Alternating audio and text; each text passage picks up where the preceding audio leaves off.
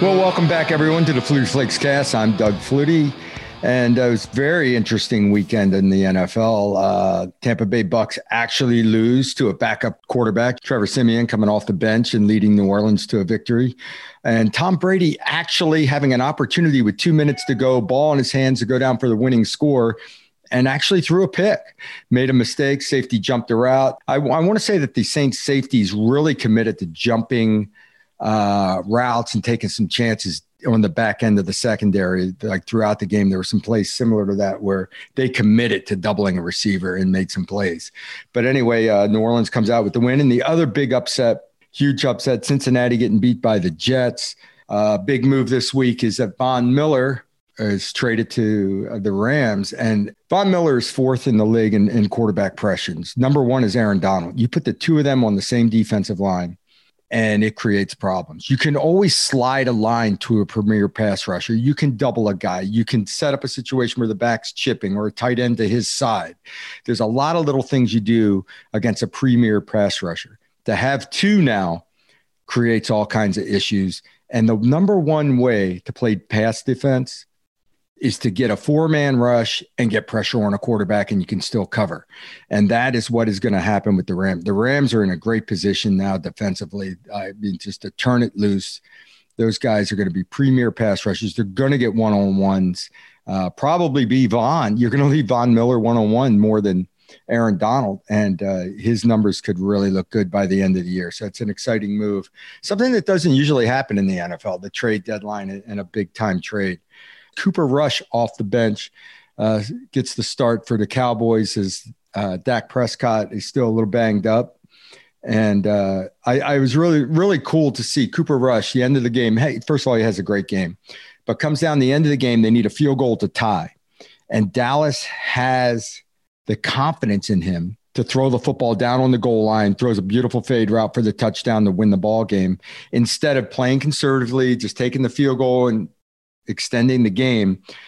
The role of the backup quarterback, and, and it was a position I was in a lot through my NFL days, is really tricky because you have to stay ready at any moment. You have to prepare as if you are the starter. Yet you don't get the reps in practice. You're just visually watching everything, watching film, preparing. And especially if you're playing behind a guy that doesn't get hurt much, it gets almost counterproductive. It gets depressing because you're working your tail off and you never see the field and you never have that opportunity to show what you can do. So it gets tougher and tougher as time goes by to stay prepared, stay sharp, stay ready, motivate yourself to prepare. And to be able to to come in in those moments, come off the bench especially, and be ready and be pre- prepared. That is a talent. That's a skill and a discipline that a lot of guys don't have. Now, quarterbacks in this situation, Mike White and Cooper Rush believed he was going to start, so they had the week of preparation and they they prepare. But then that that creates an. I always felt it was easy, easier for me to come off the bench and play because you're relaxed on the sideline. You're taking everything in. You're seeing coverages. You're seeing what's open, what isn't, what's causing problems. And then you come off the bench and you just play. When you prepare during the week, yes, you have the reps in the film and all the work. You never get to see the field with relaxed eyes. It's kind of a high pressure situation. A lot of guys get uptight about it and it gets tougher. It gets tougher as time goes by to be a starter because two things are going to happen one is now you have time to think about it and get a little nervous about it. The other is the defenses start to see what you do well and can take it away. Uh, the one situation I really want to talk about is Mike White for the Jets coming off as the starter first NFL start, comes out the gate, goes 11 of 11. Now, he was meticulous with what he was very careful, reminded me a little bit of what Mac Jones does with New England. He was taking some checkdowns, wasn't firing the ball up the field and taking risk, saw a lot of zone coverage and got his completions 37 for 45, 400 yards, three TDs. He, he looked like a veteran quarterback. He looked like a guy that knew what he was doing. It's the first 400 yard game, passing game for the Jets since Vinny Testaverde back in 2000 that's saying something. I mean, the guy's primarily been a practice roster type guy, guy that's just running scout team. He's there. He's barely making a roster. He's he's a bubble guy on your roster. And now he goes, throws 400 yards. The Jets get their first win. creates a little problem. Now, Zach Wilson is still banged up. He's got a sprain, sprain right knee, and I understand that that he is the future. But why is he the future? Mike White is 26 years old. I know it's one game. I'm just for sake of argument, why is Zach Wilson automatically your future? Because you drafted him as a second pick, because a GM sticks his neck out and says, This is our guy, because a head coach sticks his neck out and says, This is our guy. The other guy's 26 years old. He could play another 10 years. All I'm saying about Mike White, and he's going to have the opportunity to prove it because of a, a sprained right knee by Zach Wilson, is give this guy a chance Let's see how this plays out. Can he be consistent? Uh, it's a lot easier to play well in your first start than it is your third, fourth, fifth start because people start to know what you do well and start to try to take it away and make you win in other ways. Just because a guy's a first round draft choice, just because a guy's making more money, and this is my history. I go back to the 80s with New England and in the around uh, 99, 2000 with the Buffalo Bills.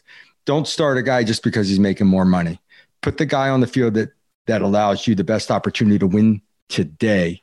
And uh, the other guys on that team, there's veteran guys that this might be their last year. This might be their last run at something. This is you win today. You win this week. You play. You know, coaches aren't going to be around two years from now to see this guy become who he may be. Uh, so I, I, just I love I always love the underdog story. I love having a guy step out of nowhere and all of a sudden have a great game. I, I hope uh, he can continue it. He is in New York uh, with the Jets, you know, the place where quarterbacks go to die. So I hope they can uh, get it rolling. He started that game 11 for 11. His second half was 14 to 16, 188 yards, and, and made plays that helped them win. So I, I wish him all the best. That's, you know, for me personally, that's it's a cool situation. Anyway, none of the rookie quarterbacks that were drafted last year have winning records. And uh, the guy that has the opportunity is Mac Jones. Mac Jones is uh, the most efficient of all those guys. So he isn't the top draft out of that group either. Remember, you can get the Flutie Flakes cast on Apple, Pandora, and Stitcher, or wherever you get your podcast. Make sure to rate and review. And uh, we will talk to our guest, Matt Hasselbeck, coming up, Boston College alum.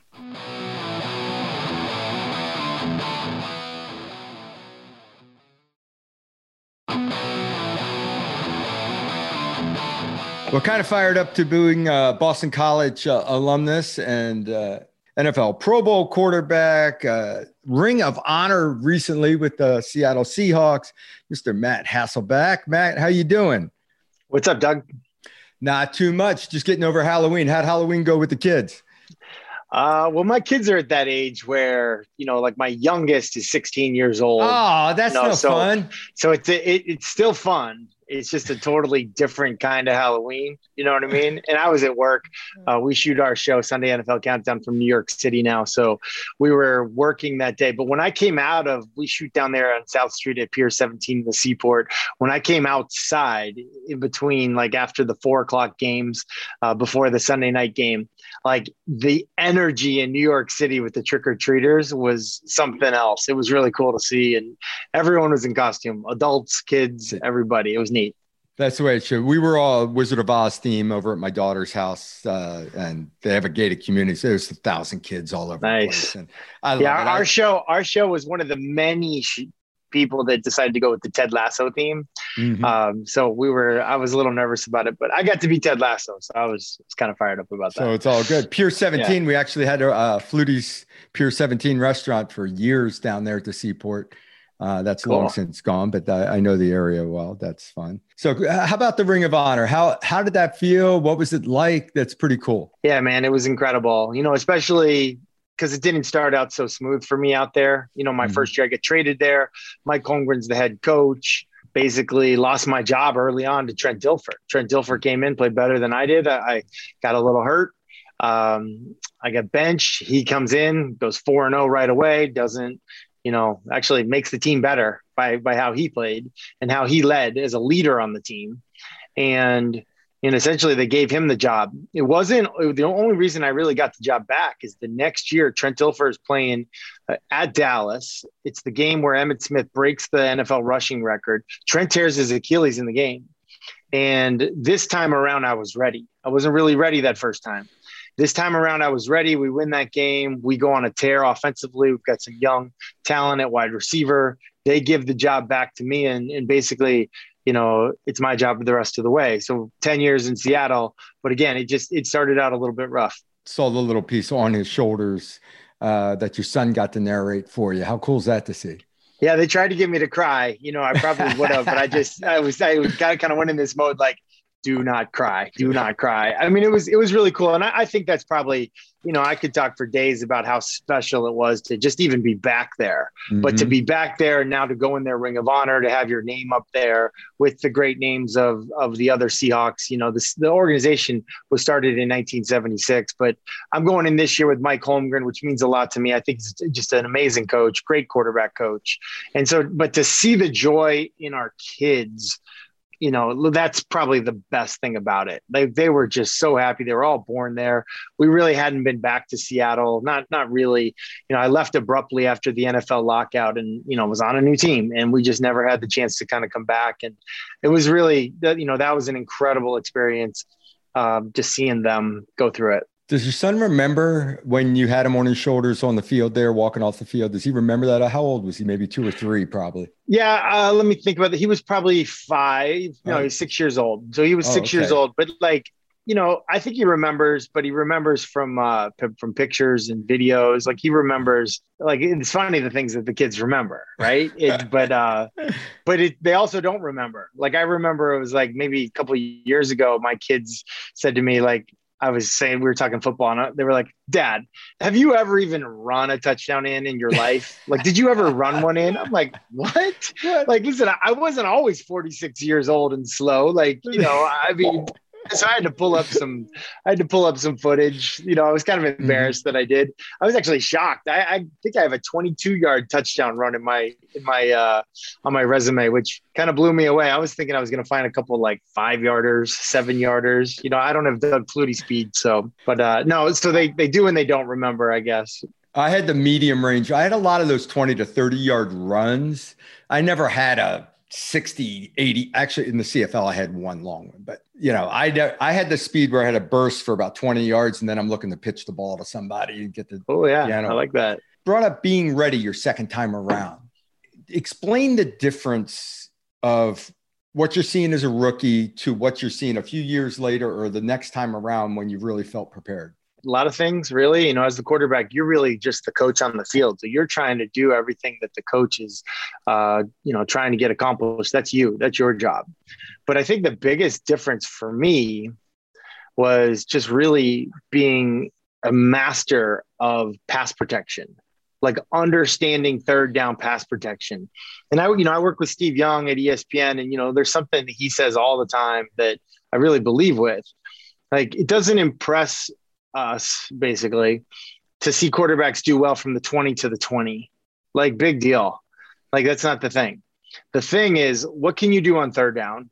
And what can you do in the red zone? Like th- those are those are two like major areas where essentially you earn your money. Um, we can go find a bunch of people to, to kind of succeed on first and second down. It's really not that complicated. You were probably doing some of that stuff in college, but on third down, that's where it gets so exotic and that's where the ownership of pass pro, of scheme, of hot, Sight adjust, all that stuff, bluffs, that lands squarely on the sh- on the on the shoulders of the quarterback. Not because you're smarter than your teammates or anything like that.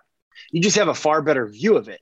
You know, your center on a lot of teams makes a lot of protection calls. He's in a three point stance with uh, snapping the ball with two giant like you know d tackles on either side of him he, he just can't see from where he is. You're probably in shotgun with just like a bird's eye view of the thing. So they give you that responsibility. And just quite honestly these rookie quarterbacks like they're, they're just not prepared. They're, they do not come into the league prepared for it. So I, I i just think that i was in that same boat. Like when mm-hmm. we go to the protection meeting I literally had no idea what the offensive line coach was talking about sometimes. I wanted to just run the stuff I knew like the back of my hand. And I, I, I hate it when we put new wrinkles in. Maybe something for a red zone or one one or two coaches get carried away with that stuff. And I, I always thought the game's on the line. You got a fourth down call, third down call, whatever it is. I want to run something I know like the back of my hand. Yeah. You know, you well, and, and, if you want to get real tricky, like okay, we're gonna run an out route, out route, out route, and now an out and up. yeah, right. like it's there you go. What else do you need? And maybe an out and up comeback. Okay. Meeting's uh, adjourned. Go home, yeah. guys. Be with your family. Have dinner. Coaches, don't sleep on your couch. It's okay. Go home. Let you talk on this too. The difference between just being a pure talent, there's a thousand guys with a huge arm, but what separates the guys that are successful? Played 18 years in the NFL. I played with so many guys that were more talented than me, had a better arm than me, were faster than me, would crush me in a combine. But I played that long because I could do it consistently within the offense, within the framework of the offense consistently. And, you know, there's a lot of things that go into it. You know, one thing is ball security is job security.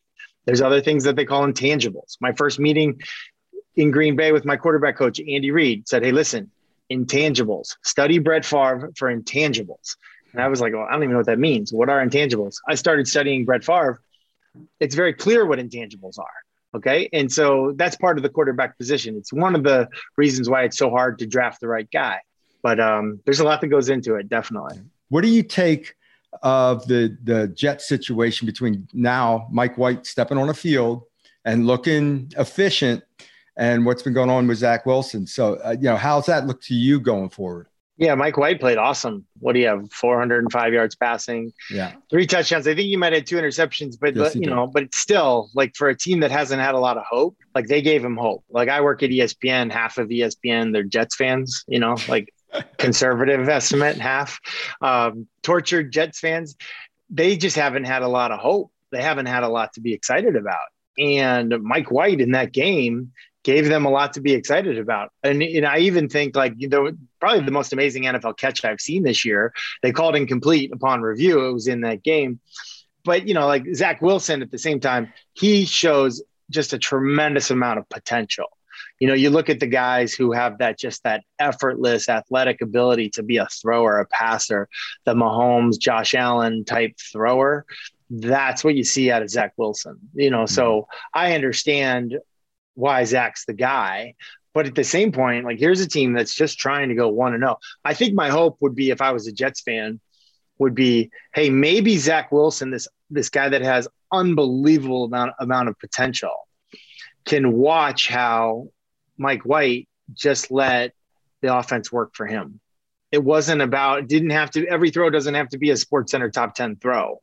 It can just be about you know, letting the offense work for you, being efficient, getting completions. And at the end of the day, you look up and you're like, whoa, I threw for 405 yards. Like, who knew? You know, uh, so, you know, I think that's probably, you know, I guess some reason for optimism. Yeah. I, th- I think that's what you see when you, um, wh- when I watch Tom Brady, through the course of a game. There's times where he looks stiff and the ball's just, you know, a little, nothing's impressive, like little completions. And then there might be one big play mixed in. And all of a sudden you look down, he's got 200 yards at half, a couple more touchdown passes. They stick the ball in the end zone. Uh, Tom was a sixth round draft. You're a fifth round draft. I'm actually a sixth round draft pick. I appreciate you, you put I appreciate you putting me in the fifth round. Oh, but, uh, okay. Like after the third round, does it really matter? You know, like you're all probably not going to make the team. so, but I, I do, I do appreciate me you bumping me up in the round there. Well, see now, now you got a, you got some extra money in the bank you didn't know about, right? Thank you. Exactly. That's but, it's just for a better signing bonus. You know, it would have taken me from fifty thousand dollars in a signing bonus to maybe seventy thousand dollars in a signing bonus. Yeah, I had a twenty five thousand dollars signing bonus when I came to Buffalo from from the CFL. It was a big deal. Yeah, yeah, yeah. but that's I go way back to the, my Patriot days in the late '80s, and Steve Grogan and I were talking about it. It's like no matter how well you play, is that fifth, sixth, seventh round draft, whatever. Back in our day, eleventh round draft, whatever.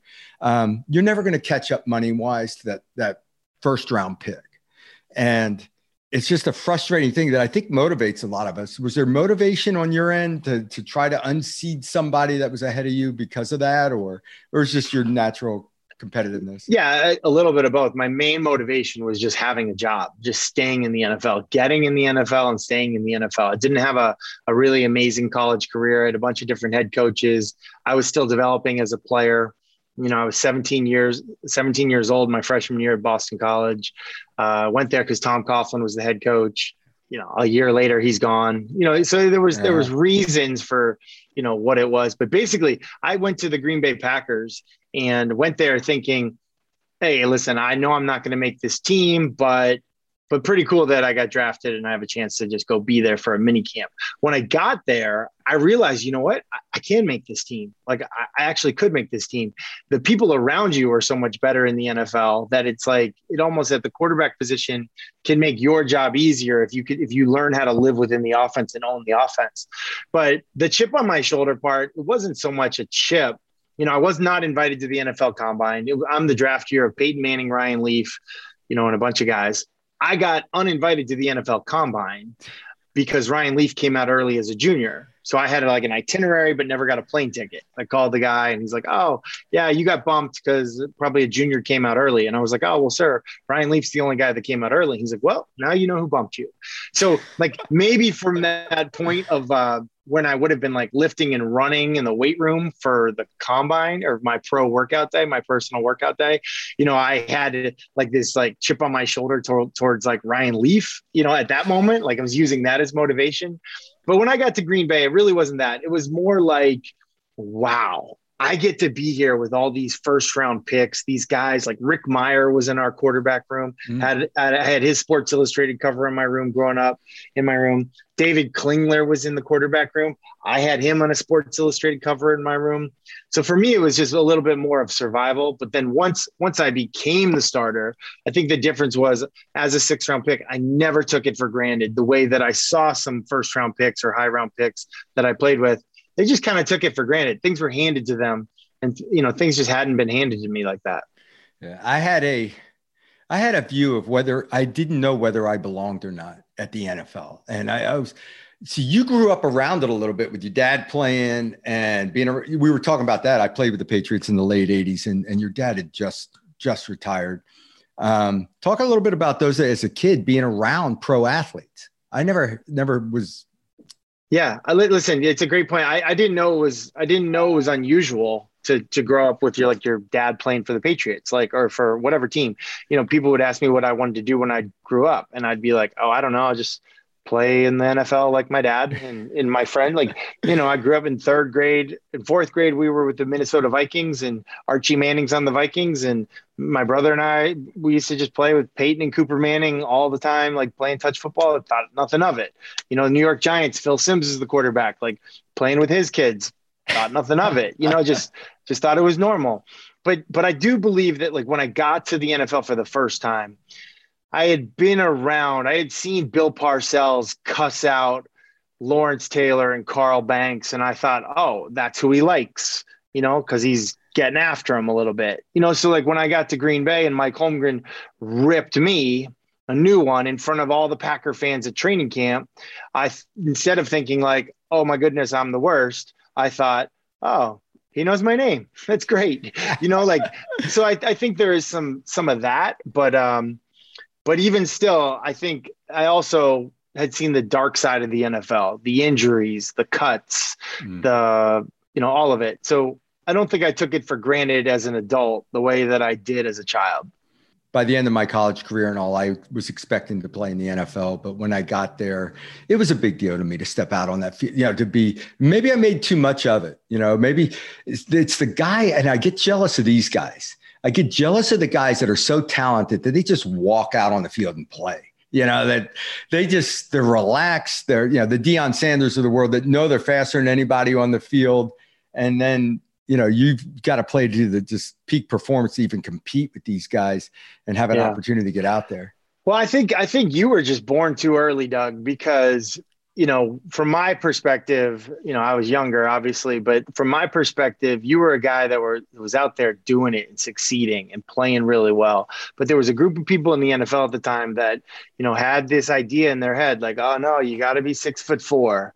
No, you got to be able to do this. You got to be like, it's got to fit in the book. The book says this, mm-hmm. and you know, I go back to the Buffalo situation when, like, you got benched in the playoffs, like I, don't get it. You know what I mean? Like just I don't get it. Like or or even like you mentioned in New England with the when it was Tony Eason, um, Steve Grogan, yourself. I remember games where, you know, either you or Steve Grogan would play well, and Tony Eason was the high round pick, and Tony go back. He's back in there, and so mm-hmm. like so there is some of that in the NFL still, but way b- before it used to be just like, no, this guy's a first rounder, he plays, and now you see guys like like say Russell Wilson. You know, when he went to Seattle, Matt Flynn was making all this money. He needs to be the starter. Russell Wilson was a rookie third round pick. And Pete Carroll said, no, you know what? This guy's a competitor. He's a winner. We can build something around him. We can make it special. And you see other guys, Drew Brees has had success. Like there's there's guys that play big, even though they're maybe not tall on a scale, like on a, you know, on with a a ruler, I guess. But um, then there's there's guys that are tall that play small. Like it's it's just uh anyway. That's just a, little. Well, I you know the game has changed, and I did you you had no RPO game. We did. did we we had it. We had it when I was playing. Um, but it was just like a sprinkled in thing, right? Mm-hmm. It was just like, hey, here's a little way for us as a play caller. We don't know what they're going to do. So we're just going to basically call two plays and if it doesn't work it's your fault. You know? And you know like I, I, actually think there was a time and a place for rpos and i think there's still that time in the place. But but i think what what you see happening right now and like what i see happening with some teams i'll say the new england patriots as an example.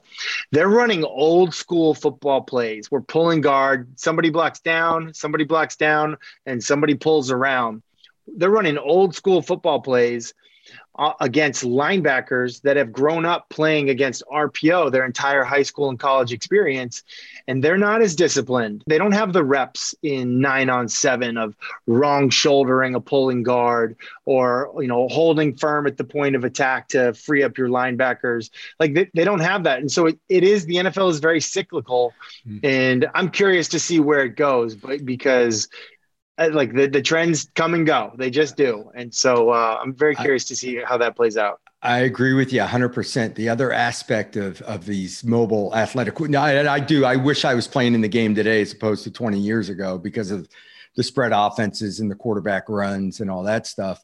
But they're taking a lot of hits. A lot of quarterbacks getting banged up. You know in our day quarterbacks got banged up in the pocket and slammed to the ground. Yeah. But, uh, even patrick mahomes he's not taking off as much as he used to and he had one little scramble. He ran out of bounds and he avoided and kind of got bumped and, and came back hobbling a little. Do yeah. you think there's a hangover from that surgery he had? It's, it's quite possible. I mean, that's the thing. Like when you watch film, you know, I just think back of the years of my career, right? So I played a long time, but the, all the years weren't the same. You know, I was dealing with injuries when I was 27 that I wasn't dealing with when I was 29. So I'm healthier at 29 than I was at 27. Like every year is just kind of different. And so, you know, I don't know what he's dealing with, but people are playing him differently. Like they, they know him now and they're basically saying, listen, you're probably the best quarterback that's ever played against the blitz. Like people blitz you, they pay the price. Here's what we're going to do. We know your personality. We know your confidence in your own ability. We're just going to sit back and not give you a big play we're going to rush four or we're going to rush three. We're going to drop seven or we're going to drop eight. And maybe one of those guys is going to be spying on you. And we're going to see if you are patient enough to take checkdowns the entire way down the field. And guess what? You're not. You're just not. And so sometimes that talent can be a curse and a blessing mm-hmm. at the same time. It's the same thing with guys who are great runners. Those are the guys that I believe struggle the most becoming a consistent passer because their whole life, you know, they've been able to get by with, hey, if I don't like it, I'm just going to take off and run. And if you really study it and break it down, especially with these young quarterbacks, what do they do? A right-handed quarterback, when he breaks contain, what does he do? He goes to his right. So it's very, it's, it's as simple as saying this: the defensive end on the quarterback's right. Hey, when you rush, you're not really rushing. Just sit out there and like have outside contained. Don't let him step up. Don't get behind him. And then the guy that the people that can tee off is the left side, like almost like baiting you into it.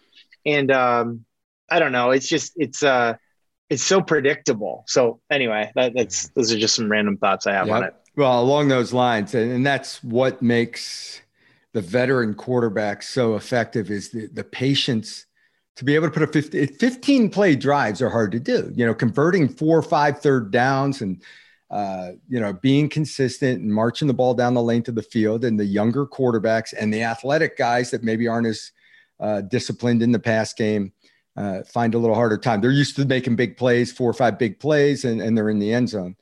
Most importantly, Friday night, Virginia Tech, Boston College. What happens? Ooh, it's a hard team to figure out right now. You know, we lost our starting quarterback in Phil mm. Mm. and that's mm. a it's a tough blow for anybody. He's a special talent. He's an NFL type quarterback, you know the injury bug is uh, is tough for every team. But when you have a new head coach, and they've got a new head coach in Jeff Hafley, he's you know fairly new at Boston College. So much of that is like developing the roster. You get a lot of people that enter a transfer portal when you go from a team that ran the ball as much as a service academy to a team that's now in shotgun throwing the ball as much as anybody. You got a quarterback that's in his first year when he transferred from Notre Dame, he's breaking all these Boston College passing records, even yours. Mine, not hard to break. Yours, hard to break. So I think you just have a little bit of roster turnover there. And, and so it's tough to develop the same amount of depth. But listen, it, I'll, I'll say this just about the BC football um, team, the season right now from where I sit. It is so cool to see the fan base so reignited. You know, the stadium is lively, the student section is just absolutely amazing.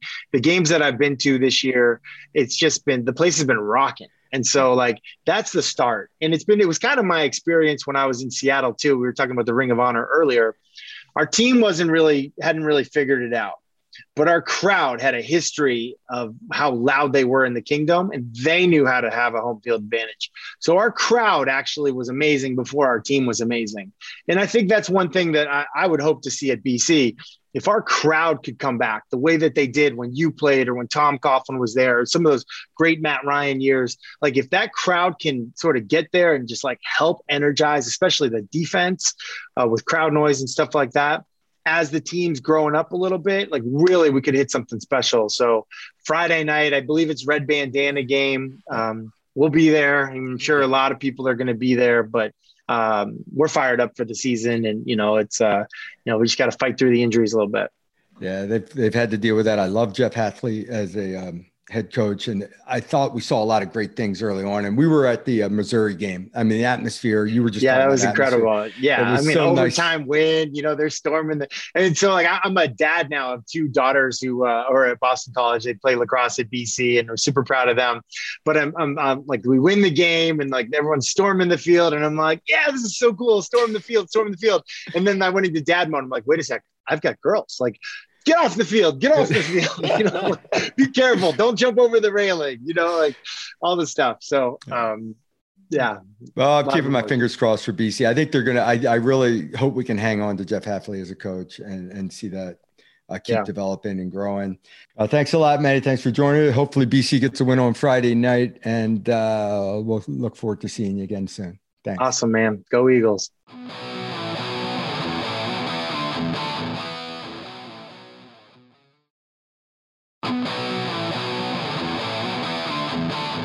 Well, I want to thank Matt Hasselbeck for joining me. Matt's an old friend, Boston College alum, unbelievable career. Congratulations on the Ring of Honor in Seattle. Uh, just an amazing career for Matty. Well, before we get out of here today, uh, I really uh, would like to to mention Jerry Remy, Boston Red Sox announcer, Boston Red Sox second baseman in the 70s and 80s, uh, passed away this week from cancer, a battle he's been fighting for years, on and off. He's a beloved sports figure in the in in Boston, in New England area. Uh, he's been in the broadcast for over three decades for the Boston Red Sox. His voice is comfort food to the entire region. We all love listening to Jerry. He made us laugh. He dances in the in the press box. He's interaction with the fans and his love for the Red Sox and baseball.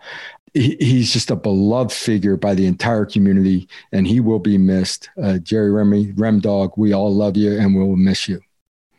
We will move on to Twitter questions and find out what people want to talk about there, Tom. Yeah, Doug, every week, uh, tweet your questions or comments at Doug Flutie. Uh, it's crazy to think we're already midway through the football season. It feels like it started yesterday, but uh, a couple big upsets last week in the NFL. And I think let's start with the one in New Orleans. I don't know if this was a bigger upset than the other one I'll get to in a minute, but the Saints beating the Bucks with Trevor Siemian. I think, you know, Jameis out for the year with a torn ACL, which is too bad for him. But I mean, what do you think about that? Did that really surprise you the most this weekend? I think it surprised me. I think the, the Jets' victory over Cincinnati is more surprising. But the, the thing that actually surprised me in the game was that Tom Brady had a chance to go the length of the field with two minutes to go, one score to win it, and it didn't happen. He threw a pick. Um, great play, safety jumping a crossing route. Uh, Trevor Siemian coming off the bench and playing well. I will, and I said this uh, during our podcast quarterbacks coming off the bench in the middle of the game are now it's a challenge for them to be prepared and be ready every week without all the reps. But as far as nerves and situational, you're you're relaxed. You go out, it's a no lose situation for you. Turn it loose and let it fly. You played very well. Yeah, Doug. And I think one thing we'll see every week in college football is a couple upsets here and there. And one of the questions or comments this week was regarding Kenny Pickett and Pitt losing to Miami. I guess the biggest upset we had this year was Texas A&M beating Alabama because they were number one at the time. But kind of throughout your college career, I don't know if you remember this, but how many kind of upsets or do you remember that kind of surprised you or that maybe you went through personally? Oh well, they happen every week, every week, and and and in the SEC they always talk about the week, the hangover week after a big win. Um, after you beat your rival, and the following week is a lesser opponent, you're coming off a huge win.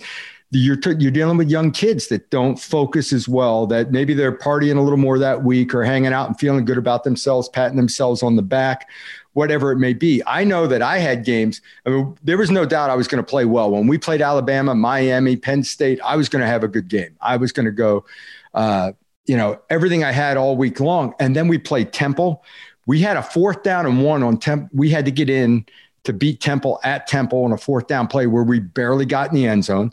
Rutgers, we had to go the length of the field, 87 yards with no timeouts and get a two point conversion to win we played some very mediocre games against what we at the time considered a lesser opponent that weren't a top 20 team. And it's just hard as a young kid to be consistent and play week in and week out. And upsets happen every week.